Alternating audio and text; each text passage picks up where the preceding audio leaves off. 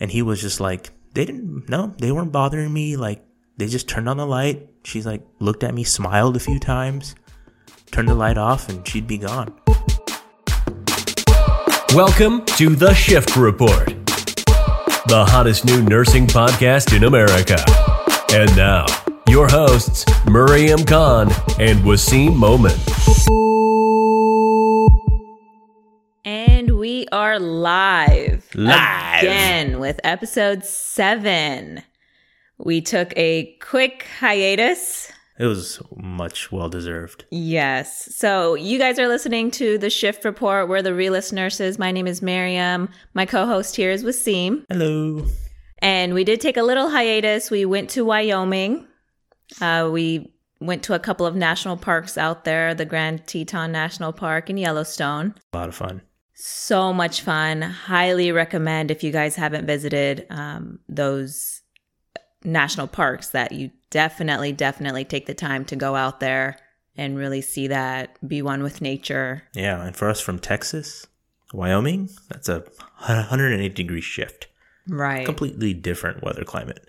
So that was cool. Especially around this time of year. So we got to see a lot of colors. We saw snow. Being from South Texas, we don't see snow at all, really. Twice in my entire life. So, I mean, it was a lot of fun. We would highly, highly recommend you guys visiting there. But we are so glad to be back. We um, have just really wanted to express to you guys the gratitude that we have for you and following along with this uh, podcast and our blog. And you can always follow us um, at Realist Nurses on Instagram. TheRealistRN.com is our blog. Check it out. We have a bunch of great, great, great nursing information. Uh, whether you're a new grad, an experienced nurse, um, the whole shebang. Like we have it on there. It's there for you guys 24 7. You can access it. It's free. So definitely take take that up and be able to, you know, even give us any kind of feedback. Yeah, and we're still growing too. So our website isn't like 100% where we want it to be, but that's because we just haven't got to that time point yet or to that point of where we're comfortable. We also have an email list that people can sign up for. We share great information. We share little tidbits about our podcast or about upcoming episodes. We shoot out um, a few early emails to some of our subscribers. So if you like this podcast and you want to be first in line to listen to it, it's a great way to get ahead on it. Um, we're also going to share some pictures of Wyoming pretty soon. So if you have any questions about the trip over there, I mean, it's not really the best time to travel there right now because it's so cold. But if you want more information on that, that's a great place to just kind of put your email in. It's free.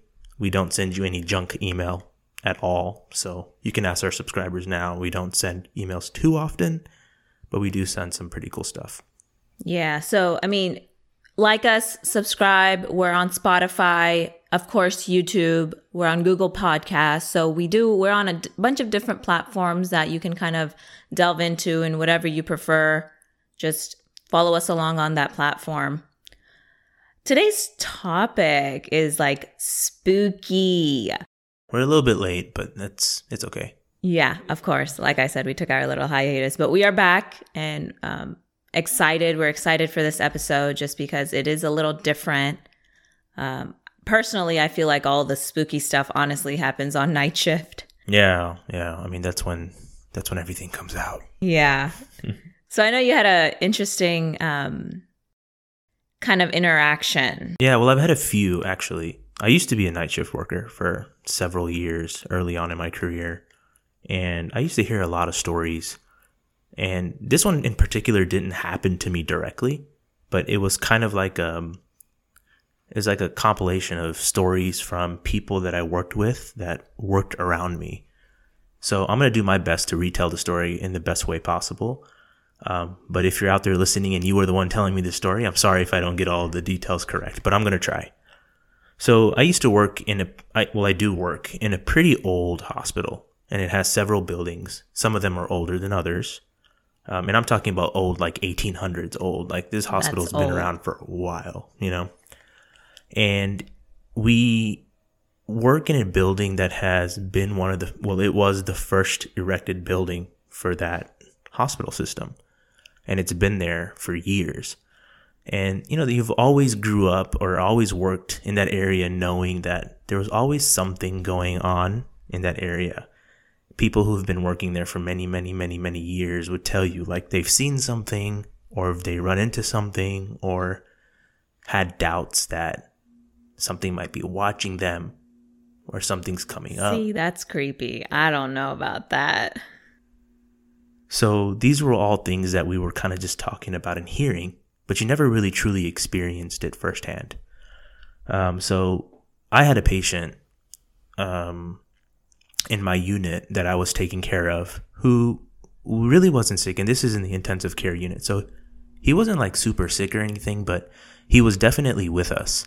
And we were working with him um, and probably the next morning or like a day or two later, he was going to be discharged or he was going to be transferred out of the ICU. So he was kind of doing his own thing, you know, just, um, you know, trying to get better. He was really on that much monitoring. He probably really didn't even need to be there that night, but he was. So he's with us, and on the other side of the floor is an elderly patient who's probably nearing end of life who's on a lot of monitoring, who's very critical, who has family constantly in and out, and we're working with her. Um, and the family makes a decision to kind of go comfort care at some point. And they're like, you know, she's older, she's been through a lot. Let's not put her through too much misery. Right. So we have two very different stories. We have a younger patient on this side who's probably going to leave, and we have an older patient on this side who's probably also going to leave, but to finally go home and rest in peace. And, you know, right. we were trying to make her comfortable and all that. So we're doing, you know, the days going on and families coming in to visit this end of life patient. And we start hearing stories how she used to be a nurse. So instantaneously for all of us, we're all just like, oh my God, she's a nurse. She's one of us. You know, we're going to give her the best care possible. And not that we don't treat all of our patients equally, but you know, you know how it it's is. A, it's like a, a sense of gratitude that you feel towards that patient who, you know, did live their life as a nurse and, you know, you can relate to them. Right, right. So we're doing our things. We're listening to the family stories and they're all just reflecting on her life and she's there, not really awake, just being, you know, sick, but it was nice to hear stories about her and they bring in pictures and they're showing the nurses and the staff and it was kind of their way of coping, their kind of way of letting go of their family member and she was like 100% loved it was very obvious that like she was a family favorite because you know Yeah. you sometimes have patients that don't even get visitors Right. but yeah. she was like had tons of family her grandchildren were there her children were there her children's spouses were there and they all had positive things to say about her That's awesome. so it was just really like a nice moment for everybody. And although it was sad, it was really like refreshing to see. So they bring in a bunch of pictures from her or of her and there's pictures of her like in school and she's wearing like an old nurse's uniform. So of course we're inquisitive. We're like, "Oh my god, where did she go to nursing school or where did she get trained or and of course it wasn't as regimented as it is right now. So you know, we're just talking, just learning more about her. And th- as the night goes on, um, she ends up passing away. And it was a very peaceful transition. You know, we were keeping her comfortable. We weren't really doing too much. We are just making sure she had a very easy passage. And it was really serene. Like the family enjoyed it as as much as they could. You know, um, they had a very positive experience. They got to you know, bereave with with the body and with the, the patient and kind of move on. And when she passed, they stood around for like another hour or two, and they were done. So in this time,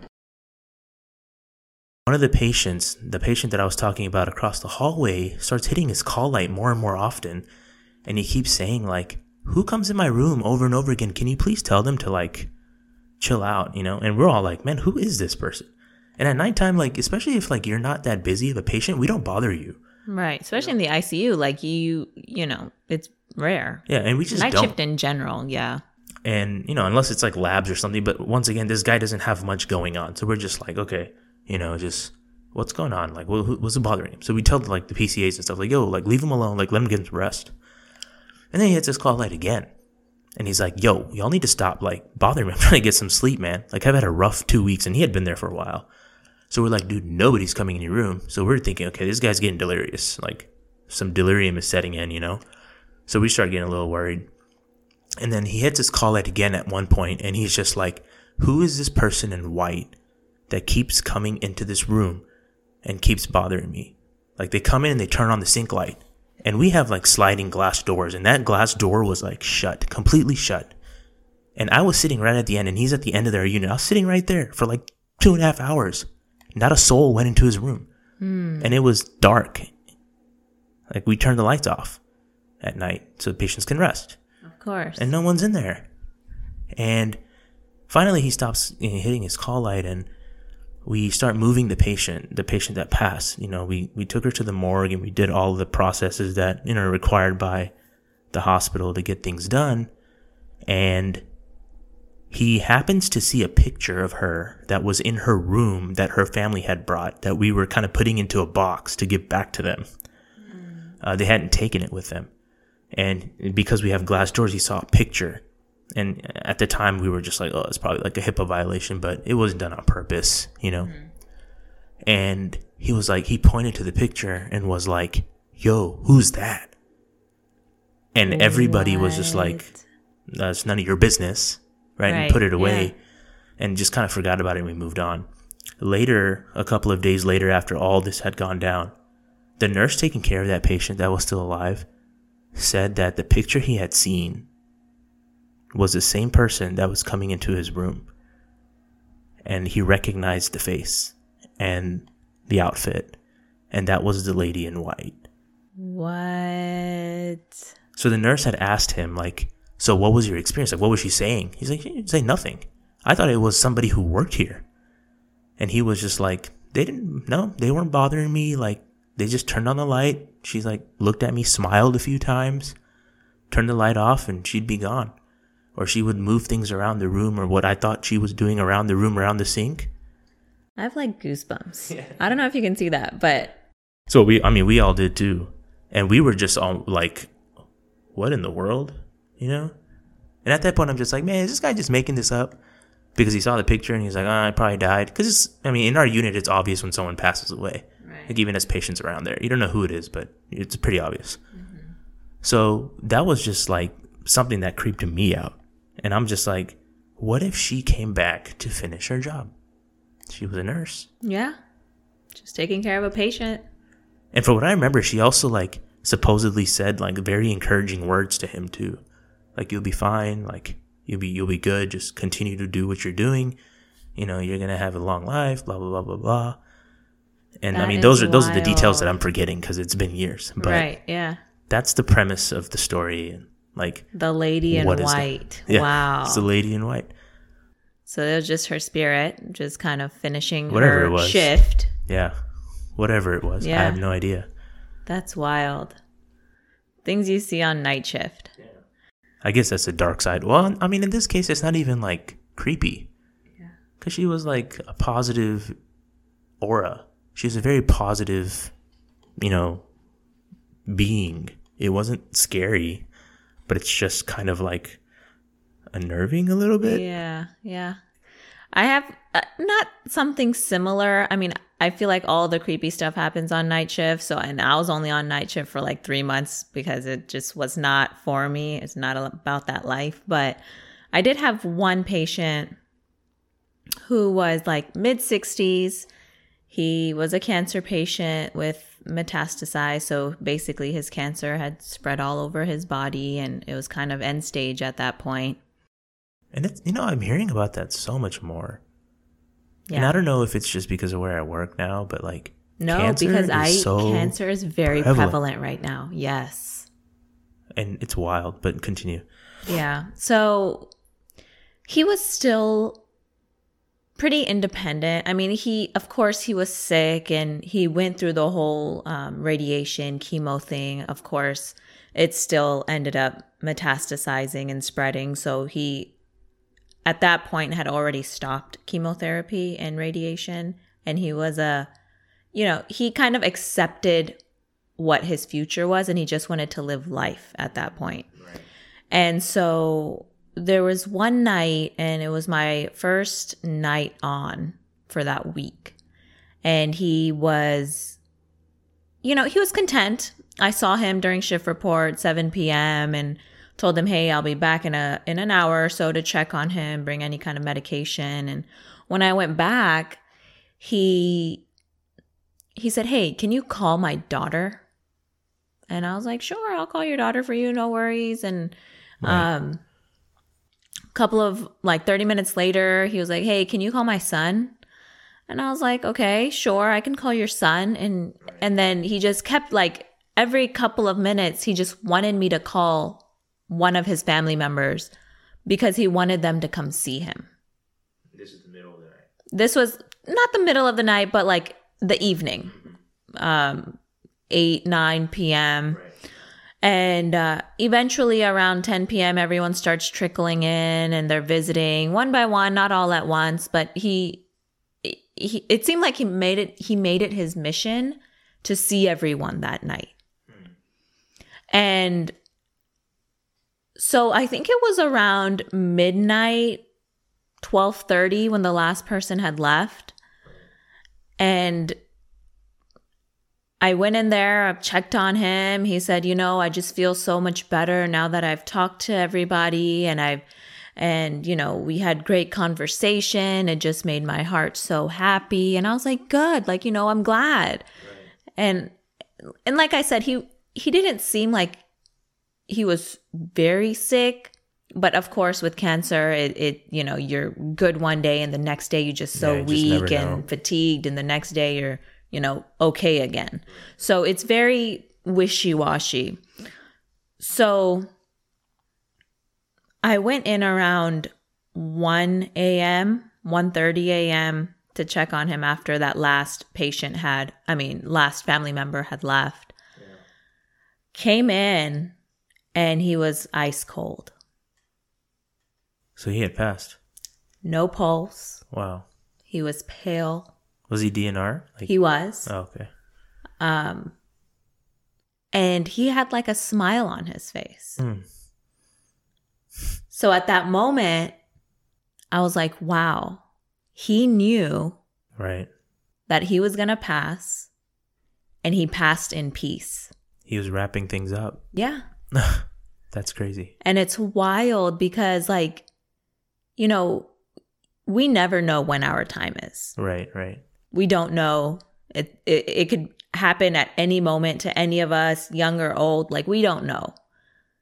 But I feel in some patients, they just have a feeling, Yeah. you know, and I, and honestly, I also feel like it's those patients that are chronically ill Right. or have those chronic illnesses and they have a, I guess, a better sense of knowing. and what's coming. It's funny you say that because all over our hospital we have rapid response, um, kind of like a page that says like reasons you can call a rapid response, and it's just like a reminder, and it's actually in the patient's rooms too. So it's not just for nurses. So like Okay, so if- patients can call. Yeah, absolutely. Like if their family members in there and something happens, then they kind of know like, okay, that's not normal. I need to call this number. Oh. So we've had patients call rapid. But back to the point, there's a little tip or a reason you can call a rapid response and it says patient says I'm going to die. And it says, you know, parentheses like full code. Like that is one of the reasons you should call a rapid response. What? And I mean, sometimes even know that. Yeah, sometimes it's like, okay, I have patients who say I'm gonna die, and okay, really, bro? Like you're fine, Yeah, yeah. you know. But like if your patient is normal and like chilling and stuff, and they mention like impending doom, or I'm going to die, or I don't feel good, it it could mean a lot of things. I had a patient say that one one time, and he had a huge PE, and Mm. just didn't feel right. He ended up dying. So they do like. Sometimes have people just sense. don't. Yeah. They just get it. Like some, I don't know what it is. I mean, can't yeah, we've it. never been there, right? So we have no idea. But it, I feel really, truly feel like some people know that their time has come. And even when I'm walking downstairs in that building that I work in right now, and it's like when I was in, on night shift and it was like late night and I would walk through to get to the cafeteria and it'd be like one o'clock in the morning, I had this like feeling like something's watching me. like something's around, you know, and I would like hurry through. Yeah, I would the- avoid that at all costs. Different route, please. But you know, the different route is so much longer. So I would pop down the elevator, gone to the cafeteria, and I'm just like, ooh, like quick shiver, that like, okay, something's like around here. Yeah, something's not right, you know. I can't. Mm-mm. Not for me. So, I mean, I guess that's the dark side of nursing. And I'm sure people have so many more stories about instances just like this mm-hmm. That um, they've gone through. And I'd love to hear them because this kind of stuff is like super freaking interesting. Very interesting. And I think it's so, it's so unique where and how people experience them and how the story is told because, you know, it, a lot of it gets lost in translation. And my storytelling probably sucked too. So I said it the best that I remember it. But I'm sure the original person who told me the story that was in that just, you know, with me probably can tell a lot better. Sure. But I'd be really interested, in, you know, if our followers have stories like that, and not just in hospital settings, but even sometimes with their families that are at home in end of life care or friends that are going through something. Mm-hmm. Maybe they have stories, you know, that I think a lot of like LTAC facilities may see stories like this because those are those long term elderly population, elderly population, yeah, who, you know, right? have chronic illnesses and things like that. So, I mean, So- if you guys do have stories that are kind of ghouly and ghostly and, uh, you know, just different, please feel free to reach out to us. Yeah, Direct message us. We're always available. We're always willing to chat. Um, and we'd love to hear your stories. yeah, me too. And I would love to share them too. Maybe we can redo this, you know, soon. Yeah. And if we get sure. more stories or get more anecdotes of what people have gone through, we can sit down and tell them to our audience. And I think that'd be pretty cool. But we, yeah, we are a little bit one week late, or not even a week, but a few days late from Halloween. We wanted to put it out earlier, but once again, we were on vacation. So, um, next week, we're actually going to be talking about something that we've been seeing a lot through our social media channels, and it's with like NCLEX and finding jobs. There are a ton of students. Holy crap. Like the nursing community is made up of so many nursing students. Right. And I think that's really cool. That's really awesome. But at the same time, that also increases your, I guess, competition. Right. Yeah. Right. Yeah. Yeah. Absolutely. So there's only so, like, people always talk about it, like, oh my God, nursing is such a big, you- you'll always get a job. That's not always the case, though. Like, when you are a brand new nurse, it's tough to find a position, and especially the position that you like. Correct. as a nurse now, being several years into the game, yeah, we can go work practically anywhere. You know, nurses with experience are so much more sought after than nurses coming out of school Right. because we're cheaper. You don't have to train us as long, et cetera, et cetera, et cetera. It's cheaper in the long run. So next week we're going to talk about like tips and tricks on how to pass the NCLEX, uh, something that you've done more recently. Right. And then two, after you've done that, how can you get a step up or be more competitive in the job market? And how do you separate yourself from all the other applications? Right. So we do interviews. I, I do interviews all the time, peer interviews for nursing positions or whatever. And I did before as well, not so much anymore. Um, so we can give you tips on what we look at when it comes to hiring people or Absolutely. hiring new grad nurses. So we'll talk about that next week. Just a quick reminder if you already don't subscribe, please subscribe to our YouTube channel at The Realist Nurses. You can subscribe to our email blast. Um, you can go to our website at www.therealistrn.com. There's a link there where you can just type in your email and you'll get weekly emails. It's just one email a week. Sometimes it's not even an email a week. We only email you with relevant stuff that, you know, may or may not help you, but at least it's there in your email and it's not crowding your inbox. right. So, with that being said, thank you very much for listening. We'll catch you next week or a week after that. Next week. Next week. Next week. We'll yeah. catch you next week and we'll take it from there. All right, guys. Thanks for tuning in. You're listening to the Shift Report. Yep. Watch your back. Someone's always watching you. Thank you for listening to The Shift Report. Be sure to check back every week to get real time advice from the realist nurses. Or follow us at therealistRN.com. Thank you.